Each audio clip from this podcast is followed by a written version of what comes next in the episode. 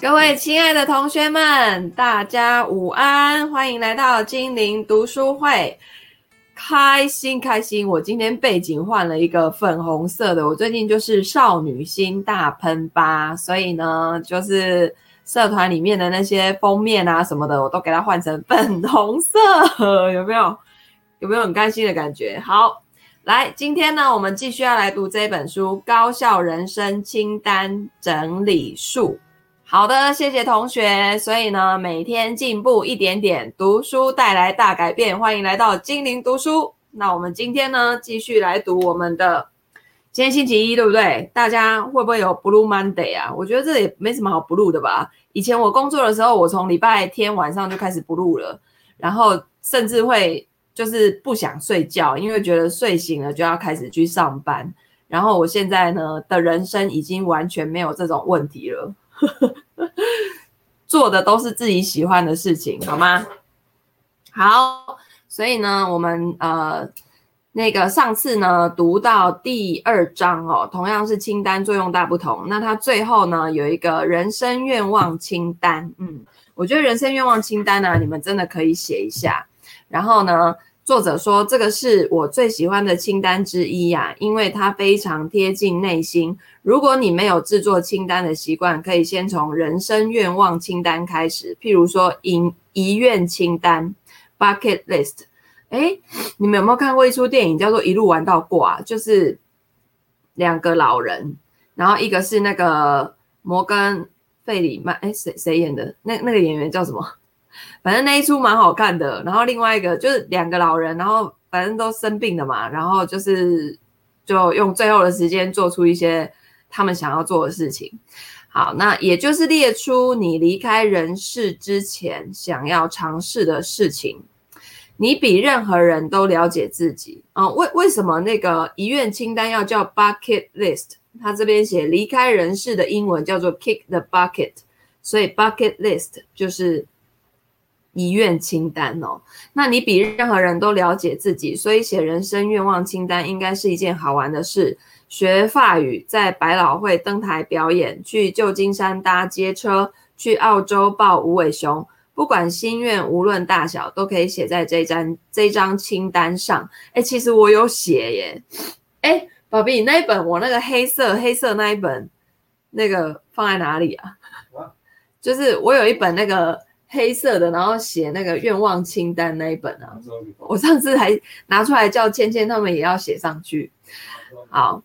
我喜欢把人生愿望写在笔记本里面，用你喜欢的方式就好了。我的人生清单呢，是保存人生愿望清单的好地方。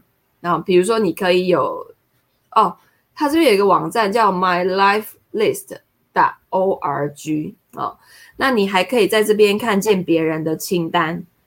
佩文说要听我的，那我要先把那本书 找出来，不知道放到哪里去了，黑色的。好，然后呢，可能我明天找到了就可以来念哦，因为我写了很多很多。好，这个网站呢，把想要实现愿望的人凝聚在一起，你可以找找到跟你有类似愿望的人，看看人家做了哪些努力来实现愿望。人生愿望清单无比的珍贵，当然梦想是伟大的，但是我相信呢，在你把愿望写下来的那一刻，无论出于有心还是出于无意，也都启动了迈向目标的意念。好，然后这边有写到一个遗愿清单的点，我根据线上杂志，呃，这什么？Slate Slate dot com 提供的解释，Kick the bucket 这句谚语啊，至少可以追溯到一七八五年。但是 bucket list 却是一个比较新的词汇。二零零七年，杰克尼克逊跟摩根费里曼，你看，对，我就是讲这一部片，合演了一部电影，叫做《一路到挂》。这一部片的英文名字就叫做 The Bucket List。在那之后呢，这个词汇变得更广为人知。那他们在电影里面呢，饰演两个绝症患病患。为了要在死前逐项完成遗愿清单上的心愿，一起展开公路旅行哦，是蛮好看的。好，然后再来新年日记，我跟梅兰妮·杨恩讨论了，她每年都会写新年日记的事情。梅兰妮多才多艺，除了是清单爱好者，还是企业家兼环球旅人、作家。他会把那一年想要去的地方跟想做的事情都写在新年日记里面。那其实两千年跟两千零一年是一个很特别的年度，就是大家的旅游都变得很少很少。我这两年做的财务规划呢，大家都是啊，我们家每年都会去旅游，除了今年之外，哈，都是这样子。但是预算还是要先抓出来，哈。那他会嗯，把那一年想去的地方跟想做的事情都写在新年日记里面。那梅兰妮的生日是一月一日哦，在一次非常糟糕的跨年夜约会之后啊，她发誓再也不要让自己的生日过得那么惨。从那个时候开始，她决定每年的生日都要去旅行。我身边也有一个闺蜜啊，她呢习惯自己每个月啊不不每年的生日都要出国旅行，嗯，就是还蛮不错的哈。那那个他说呢，新年日记里的每一则内容都是一张清单，第一张清单是。总结前一年发生了哪一些事情，开心的跟不开心的。下一张清单是新年度的计划，以及我想要促成的事情。通常会有十二到十五个计划。那这件事情我从我从一九八八年就做到现在。那梅兰妮的清单实现了多趟旅行，包括曼谷啊、胡志明啊、秘鲁马丘比丘啊、巴西里约热热内卢、贝里斯、洪都拉斯、西班牙、法国、夏威夷等等。他把新年日记排放在书架上，并且相信将来他们会成为他写自传的素材。那他说：“我很喜欢《秘密》这本书里面提到的吸引力法则。长话短说，吸引力法则让我每天在拥挤的纽约地铁里面都有位置可以坐。如果你曾经来过纽约，你就会知道这件事情呢，可以算是一个小小的奇迹。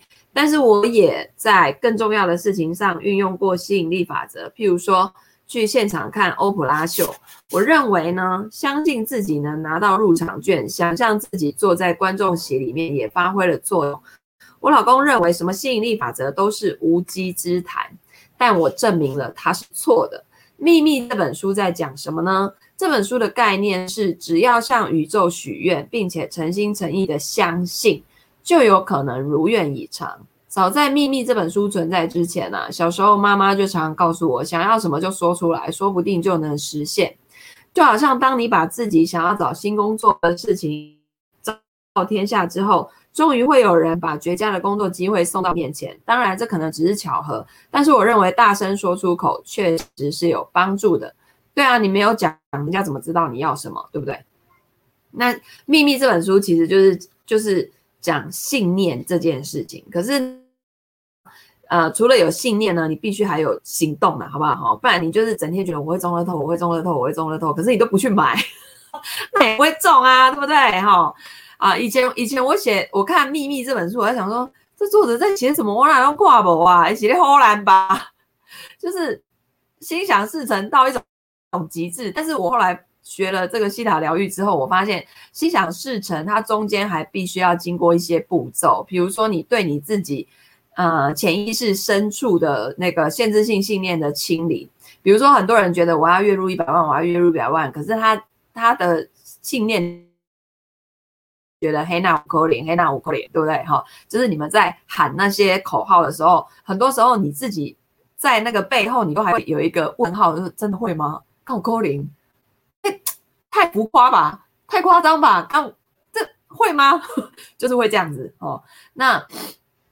实际上呢，这个世界是没有极限的，好吗？就太阳底下没有新鲜事哦，能不能做到取决于你相不相信，你做不做得到。你如果相信你做得到，就是打从骨子里你就觉得这没有什么好怀疑的，这就是正常，就是普通，本来就是安呢，那你就不会有任何的怀疑，对不对？你就只会去行动，那他就会成功。OK，失败呢？它不叫做失败，它只是还没成功而已。OK，好，然后接下来呢，作者说把目标视觉化。我不是心灵手巧的人，但每年年初啊，我都会做一块愿景板，这是我一整年唯一的手工艺品。我乐在其中，说出来有点不好意思，但是我真的很爱看杂志。做愿景板的时候，杂志很好用，我会把感动自己的图片啊跟字句撕下来，贴在一张厚纸板上面。那愿景板是什么呢？愿景板呢，可以用来呈现你想要完成的事情、想去的地方跟你喜欢的事物。用这项工具作为迈向目标的起点，你将更有机会达成目标。我用愿景板提醒自己，将目标铭记于心。例如，拥有一间三房公寓，或者是去威尼斯旅行，我也会放上图片，像是我敬仰的人啊，我喜欢的画面啊，譬如说喝下午茶，然后跟其他伟大的志向，譬如说写这本书哦。诶，现在的网络通讯是 OK 的吗？现在讯号顺不顺啊？我看到我的讯号好像有点弱。你们大家听听起来声音顺吗？好，那那个他说呢，能够具具体呈现目标呢是非常重要，就是具象化的呈现目标。诶，你们大家现在那个网络通不通顺？OK，是不是？好，那他整的总之就是要具象化啦，哦，要把他那个那个。哎，把老师放在我的梦想板是什么意思？为什么把把你把我放在梦想板？这是你想要想要跟我的什么什么哪一个部分是一样的吗？好，就算是纸上谈兵也没有关系哦。万万法不离其宗，还是那一句老话，你会成为你相信的模样。OK。自由发挥哦，愿景板上面可以贴照片，也可以画画，然后也可以写上启发你的文字。如果你是手工艺达人，也可以用布料或其他材质的原料来制作，没有标准的做法。照片可以是你去过的地方，你想去的地方，你喜欢的衣服，你想要买的东西，你理想中的厨房，或者是任何让你发出会心一笑的东西。可以是表面上的意思，也可以用有创意的方式加以诠释，譬如说。我的愿景板上面有香槟的照片，一方面呢，因为我很爱喝香槟；另一方面，香槟也象征着庆祝。我希望生命里充满值得庆祝的事情。同样的，我的愿景板上面有一张照片啊，照片里的人正在写感谢卡。这不是因为我特别爱写感谢卡，而是因为我希望自己可以时时心怀感恩。感恩的力量非常重要哈。那我的愿景板呢，有一些地方刻意留白，给它空间，在接下来的一年里慢慢的演化。每当一张照片吸引我的目光，或者是我想到新目标的时候，就会放到愿景板上。我的愿景板挂在衣柜门的内侧。哦 Oh, OK，文 Thanks to you，建议是 什么意思？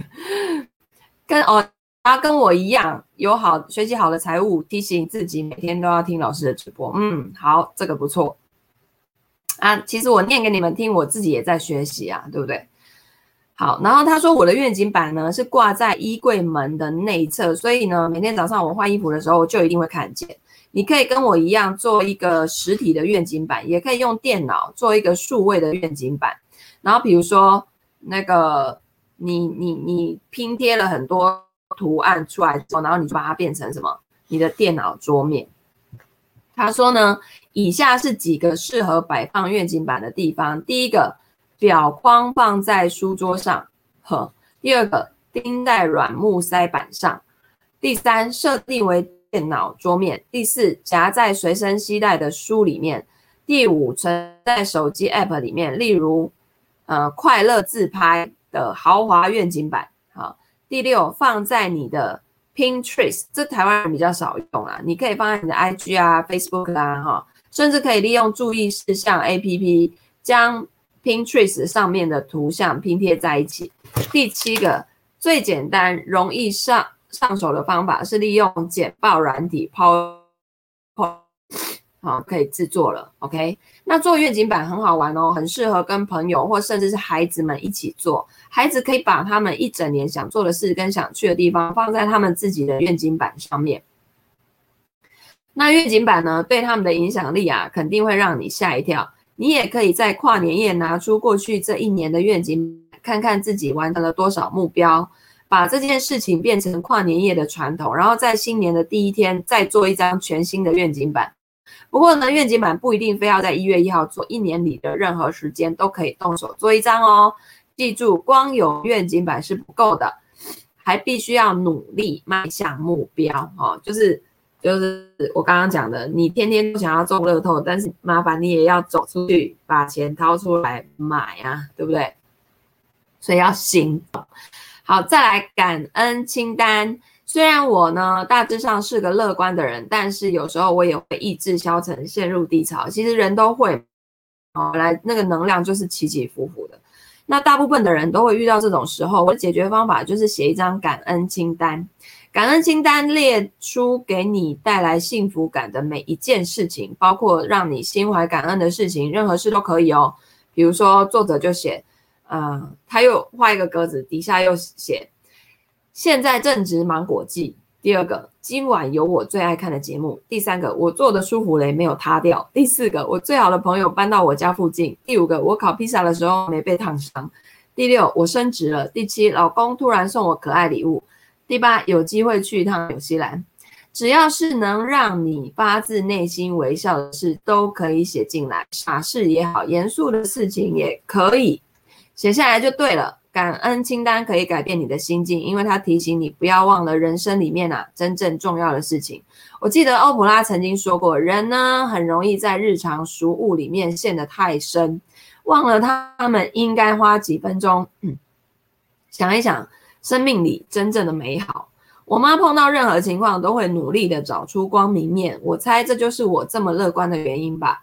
心理学家建议每天写一张感恩清单，你会感受到感恩清单真的很有用。亚历克西斯·史克兰伯格是励志作家兼网站提升 Y 世代的共同创办人。他说呢，我习惯每天晚上把心怀感恩的事情一一写下来，这是我的感恩练习。有研究证实，心怀感恩可以提升幸福感。除了让你一边想着生命里的美好，一边微笑之外呢，感恩清单也有长期的好处。心理治疗师崔西马克斯说：“翻找出这些你原本不以为意的事情，会让你变得更宽容，更懂得感恩，还可以提振自信跟自我价值感。我们都想提升幸福感，对吗？那所以你可以试试看感恩清单。嗯，对啊，是的。”感恩就是代表你拥有嘛，因为你你没有的东西，你不会去感恩，所以你就会瞬间发现你怎么有这么多东西。好，好，第三章要进入清单制作基础课程啦。好的，不管是待办清单、购物清单还是利弊清单，把想法写在纸上，这个动作呢，本身对身心灵都有好处。我不是在开玩笑。好，宝君来了。写清单可以减轻压力，增加生产力，让你井然有序、精神专注，还可以带来成就感。压力狂的作者海蒂·汉娜说：“推动你的想法是我要完成这些事，所以你会确定事情有进展，就算只是小事，都会慢慢形成一股推动力哦。写清单不难，花一点时间，学会善用清单，你的付出将获得巨大的回报。”我最喜欢的新闻学校教呃新闻学教授凯西克雷恩评论我们的文章的时候，最常说的一句话是：越简单越明白越好。这句真心实意的建言，我认为适用于人生里面的一切，包括清单。好，有一个终极待办清单，你很容易觉得清单上的待办事项很烦。最后干脆视而不见。现在我要教你怎么写一张可以令你坚持到底的终极待办清单，而且是用写清单的方式逐项列举说明。第一个，先写下来再说，不是立刻要做的事一下就忘了。所以待办事项一想到就要写下来，顺序不重要，你就是写下来就对了。第二个，分门别类，确定要做的事情有哪一些之后呢，把待办事项分门别类，比如说分为工作、家庭、孩子、玩乐等等，生活的每一个层面呢，都应该拥有自己的清单。如果没有分类啊，杂乱的清单会让你不知所措，最后嘞，直接放弃。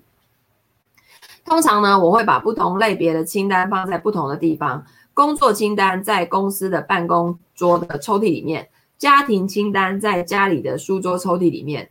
我知道每一张清单的位置，也知道清单的内容属于哪一个类别，拿起清单之前呢，我已经有心理准备，知道接下来要处理哪一类的事物。这个做法效用之高，保证令你惊讶。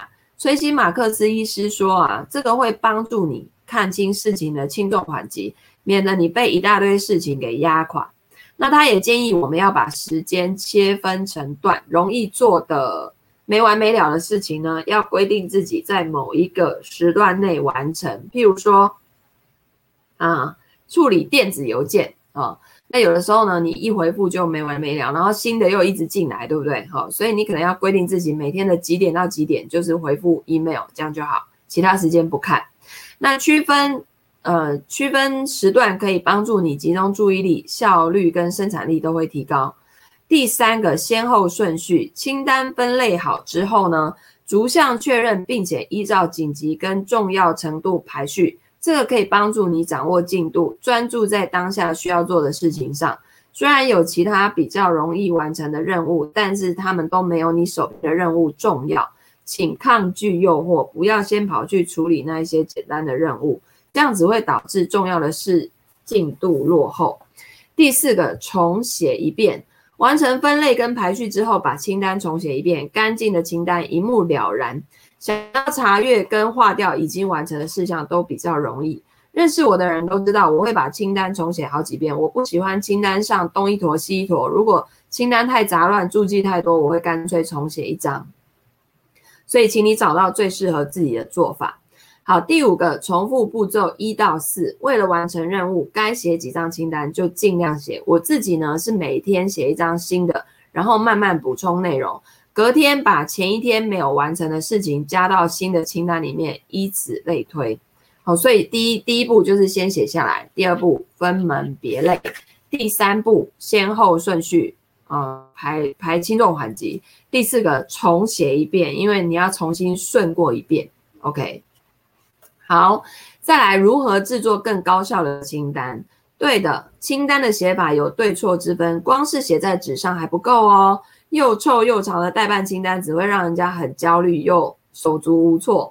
清单明明应该让人家更轻松愉快才对啊！好，那这个呢，嗯，有一个那个有一本书叫做《练好专注力，事情再多也不烦》的作者叫做玛格丽特·摩尔，他说：“我发现该做的事全部都写下来，只会让我产生恐惧，认为自己绝对不可能完成所有任务。”好。所以呢，他建议以最佳剂量来做事情。最佳剂量因人而异，因为只有我们才知道最适合自己的工作方式。他说，你必须找到刚刚好的剂量，这个剂量呢，能够使你感到条理分明、大局在握，而不是压垮你。然而，只有在亲身尝试错误之后啊，你才能找到属于你的最佳剂量。所以，不管你决定把清单写在哪边，最终结果都是要逐项完成清单上的任务。清单写好之后呢，有几种方式可以帮你驾驭清单。第一个，评估任务，就是轻重缓急这件事情，前面提过了，可说是清单管理最重要的一件事情。老实说，你写在清单上的那些事情，可能一件都不急，自己要分清楚哪一些是现在必须完成，哪一些可以等一等。好。再来自知之明，这很难哦。你了解自己，清楚自己的能耐、能耐，但是呢，一碰到代办清单，有时候就是很难诚实面对自己跟现实。我完全明白，你想要立刻划掉所有的代办事项，判断哪些事情应该优先处理，是一项珍贵的本领，能为你带来极大的帮助。如果你知道整理衣柜要花两个小时，可是你预约看医生的时间是半个小时之后。那现在就不是整理衣柜的好时机。再来就是明确聚焦，具体而明确的清单可以帮助你简化待办事项。不要写整理车库，而是要把执行步骤写出来。只要一一列出整理的步骤，这项任务会更容易完成。那待办事项要明确，譬如说，呃，第一个丢掉不用的节庆装饰品。第二个，把工具都收在同一边。第三个，清除停车位上的杂物，就是你不能写整理车库，你要把整理车库的每一个步骤细节拆解出来，然后一步一步的去打勾，然后等勾都打完，你也整理完了，好，因为整理车库这个东西，可能里面又有更多细项的东西，你如果没有把它拆解出来，你可能又会觉得啊，要开始感觉好难，因为它就一一整包一大包东西在那那边哦，所以你要把它打开，然后拆解出来。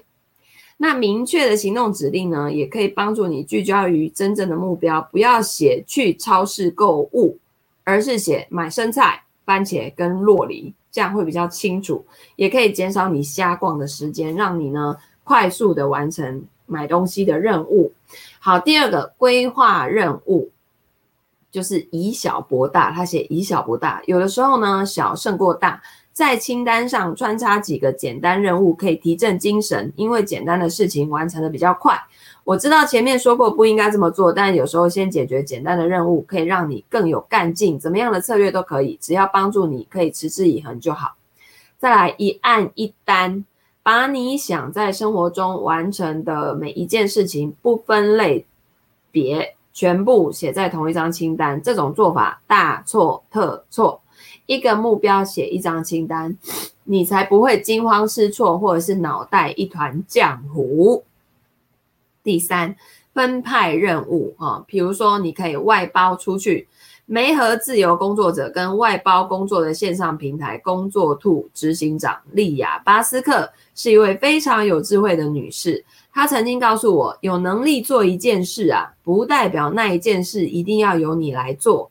身为前控制狂，我把这句话谨记在心。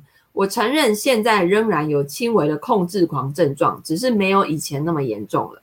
把任务分派出去，而不是全部揽在自己身上，这种能力呢，可以改变你的一生。哦，学会外包很重要。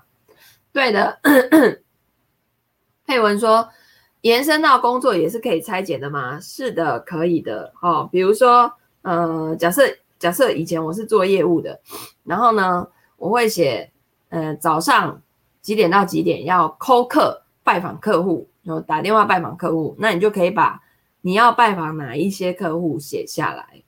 然后比如说你有很难搞的客户，你要排在最前面还是最后面？你要先完成那个好搞定的客户，还是难搞定的客户？你自己决定，就是把它拆解出来。好，然后比如说你今天要做一份简报，然后呢，你可能也可以拆解第一个。第一个收集素材，然后第二个呃找简报的格式，然后第三个把内容填充进去，类似这样子的步骤。好，再来学会说不啊、哇塞，如果可以推掉你不想做的事情，想象一下你能完成多少真正重要的事情呢？没错，只要学会说不，你就可以拿回人生的掌控权。我们很容易随口答应邀约，譬如说一起喝一杯咖啡，或者是陪朋友去看那一场他说了好久的电影。但是不可以把好啊当成标准答案哦。记住，时间很珍贵，你不需要自愿当校外教学的导护妈妈，也不必主动要求负责某个专案。不要因为不好意思拒绝就去答应别人，除非说那个是你真正想要做的事情。那拒绝做这些事情呢，就能为行程表创造出更多的空档，提高生产力。我经常说 no，这也是练习后的成果。举个例子哦。每个星期三下班之后呢，是我的自由时间，因为我老公星期三晚上经常加班，所以我可以约女性友人一起吃晚餐，预约做个美甲，或者是做其他好玩的事情，这是专属于我的时间。那如果这时候有人提出邀约，我们很容易取消原本的计划，去答应对方，心想反正我本来也没有要干嘛，但是我现在不会这么想了，因为而且我因此变得更快乐。现在呢，我重视自己的需要，看书放松，看一集烹饪节目，家有大厨及雅坦，或者是写部落格。我不取消原本的计划，是因为这些事情带给我养分，做这些事情很开心，因为他们是我真心想要做的事情，重要性不亚于跟朋友出去玩，也不亚于其他社交活动。所以其实啊。这个就是一种做滋养自己的行为。我们太多时候都是要迎合别人的需求，迎合别人的要求，然后忘记滋养自己。滋养自己非常重要。你就算是躺在那边放空发呆都好，因为那是你跟你自己相处的时间。好，所以这个原则呢，也适用在职场啊，很难哦。在工作的场合说不，真的很难哦。通常我们不得不答应。碰到这种情况，我会拿出代办清单，看看有没有能抽换的任务。比如说，我会请别人帮忙完成其中一个代办事项，或者是把任务直接交给另一位同事。以下提供几种拒绝别人的好方法。第一个，你可以说：“哦，我没有办法接这一份工作，或者参加这个活动，但是谁谁谁应该很适合。”提供解决方法，对方会很高兴，你也不会因此有罪恶感。再来，请过几周之后再回来找我，那个时候我比较有空，应该可以帮忙。要注意哦，行程表不可以一有空档就把它塞满，一定要给自己充足的时间。OK，你要给自己留白的时间。然后呢，那个佩文说，很常常人家一约就出去，怕拒绝之后会没朋友，那你就要看一下这个朋友是不是可以滋养你，他是可以。滋养你、给你能量的，还是是在耗能的？如果是在消耗你能量的朋友，这种朋友越少越好。OK，我所有的朋友都是可以，就是我跟他们聊完天啊，或是跟他们相处一个小时啊，我相当于充电五个小时的那种功能。哦，这种朋友呢，我才会把他留在靠近我。比较近的地方啊，其他那种耗能的，基本上我都推超远。原则上，我现在的那个我的人际关系圈里面没有这种会耗我能量的人。好，再来，你可以说，平常我肯定会答应你，但是我正在用一种新方法评估自己的工作量，我觉得现在的工作量很满啊，所以只能拒绝你啦。哦，不要担心哦，只要诚恳回复，对方都是会体谅的。第四个，设定期限。身为电视制作人，我可以说是个设定期限的达人。设定期限也确实有用哦。为自己设定一个期限，做事比较不会拖拖拉拉。只要告诉大脑，你必须在万圣节之前想好感恩节的菜色，你就可以在万圣节之前想好感恩节的菜色。所以你们有有听过一句话吧？I don't need time, I need deadline。就是我不需要时间，我只需要截止日。只要截止日在，我时间都会有。我就是会在有在那个截止日之前把东西搞出来。嗯，正因如此呢，我每年八月就会开始采买年终要嗯过节要用的东西，早一点开始准备啊，感恩季开跑的时候才不会忙到发疯。简单的待办事项也可以用这一招，我经常在待办事项旁边写上时间，譬如说现在一点多了。那我知道走路去洗衣店要十五分钟，所以我会设定这项任务必须在两点之前完成。这样子呢，既不会耽误原本的行程，又可以多划掉一个待办事项。第五，奖励自己，这是我最喜欢的步骤。说到处理待办事项，奖励可以发挥很大的作用哦。给自己一些值得期待的事情，你会更想要快一点把清单上的待办事项划掉。我经常会落自己，譬如说写完这篇稿子就可以上脸书十分钟。你不妨试一试，为了得到奖励，你处理待办事项的积极程度肯定会吓到自己。第六个，提醒自己，我们没有办法百分之百记住每一件该做的事情，绝对不可能的。好，所以放自己一马，用工具来提醒自己吧。有的时候，就算写了待办清单，也很容易忘记它的存在。最后一件事情都没有做，哦，这个时候只要设定好提醒自己的方式，你就会记得拿起清单来看一看。那我每天都会用 Outlook 系统传好几次会议通知给自己，提醒自己不要忘了该处理哪些事情。除了手写清单，这些自动跳出来的提醒讯息，也是如期完成任务的一大助力。好。那这边有一个叫做番茄钟工作法，有一种时间管理方法叫做番茄钟，或许对你大有帮助。这个叫法兰西斯科·西里洛在一九八零年代发明的时间管理方法，名字的由来是厨房用的番茄造型计时器。番茄钟的概念呢，是切分任务，一次呢只处理一枚番茄钟转动的时间就是二十五分钟，每二十五分钟休息一次。那作者说他喜欢番茄钟，佩文，你你是不是那种就是逼死自己的那种，只要还没有昏倒以前都可以的那种角色啊？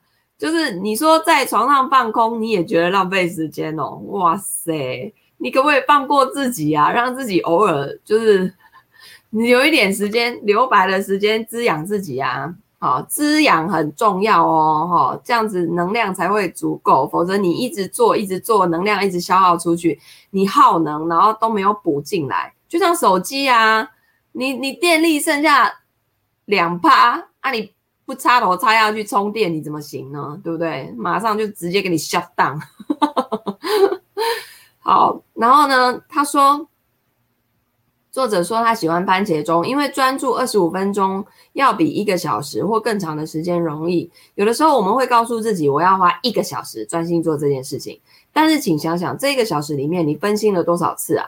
有了番茄钟，你可以在一段比较短的时间内全神贯注，提高完成任务的机会。我用的时间管理法也非常类似，我会看一下现在几点，然后跟自己说，说定一个时间。假设呢，我最近需要研究一下买什么生日礼物送我妈。这个时候我抬头一看，时间是中午十二点三十六分。我会告诉自己，从现在开始到下午一点，我可以专心帮我妈找礼物。一点一到，我就要去做别的事情了。所以在这个时间段里面呢，我就只做一件事情。我知道这件事情什么时候会结束，也知道这是有时间限制的任务，所以呢，比较不会半途而废。好，再来，地点，地点还是地点。你应该在什么地方写清单呢？答案就是你使用这张清单的地方。写清单地点的重要性啊，不亚于你写这张清单的原因。好，再来制作小而美清单。有些人是利用便利贴写清单，一天能做事的时间就那么几个小时，能完成的事情却那么多，为自己设定可完成的目标，相当合理。我在前面有提过收纳。专家兼空间整理服务公司的老板崔西麦可宾，他就是在呃比较长的清单上面另外贴一张便利贴，好做到万无一失。他说呢，我的主清单写在意思的单线本上，单线本上方还会再贴一张便利贴，上面是这两天能处理的事情，我必须早点完成的事情，集中写在便利贴上。完成三件事情比完成三十件事容易许多，这样子比较一目了然。吹气的方法也能用来增加工作时的生产力，筹办社交活动，甚至能防止你在超市花太多钱。你不相信吗？看看以下的理由就知道为什么你应该选几个待办事项写在便利贴上。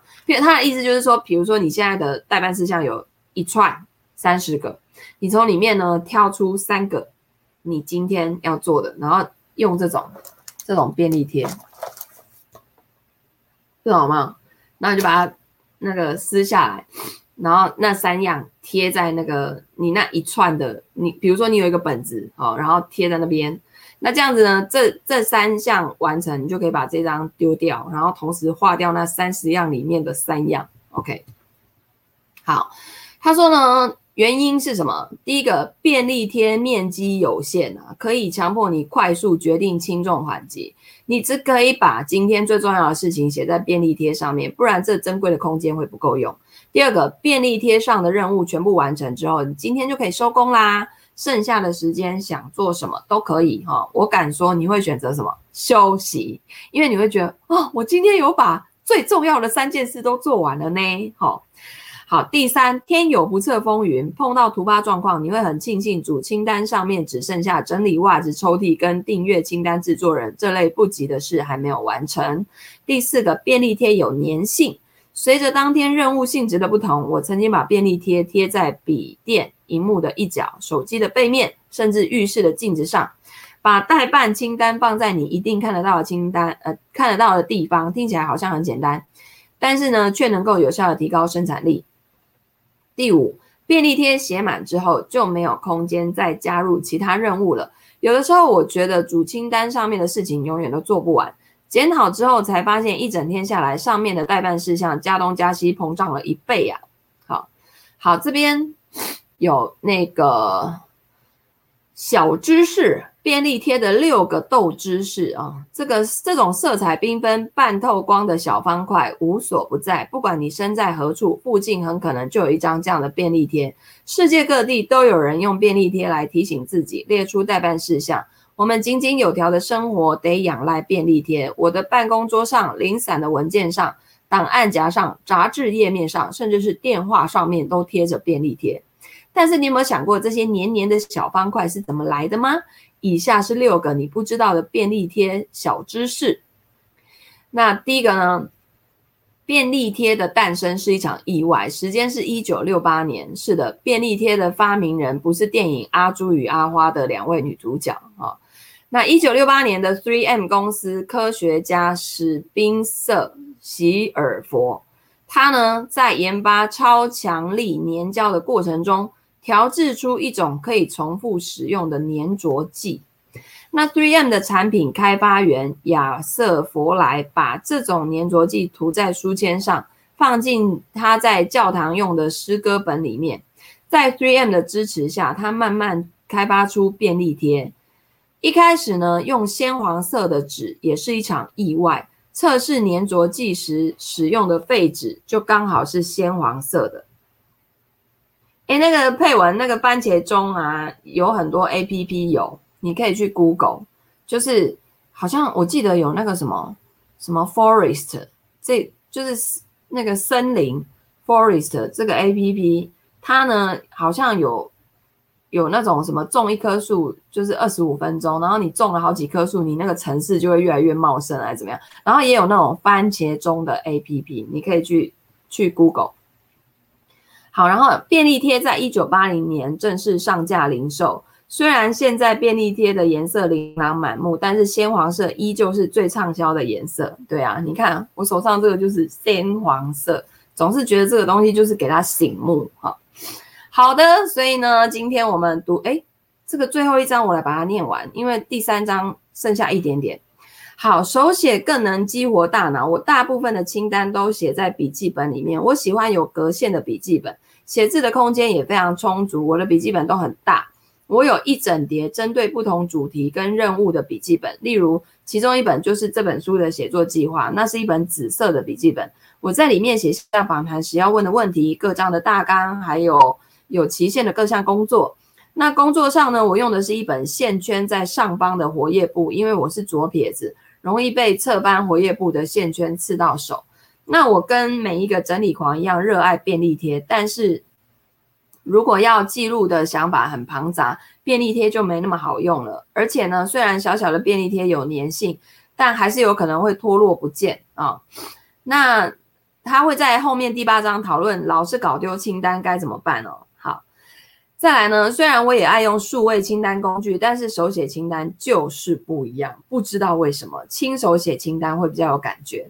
那崔西马克斯医生说啊，写在触摸得到的纸上，跟写在 App 里面感觉是差很多的哦。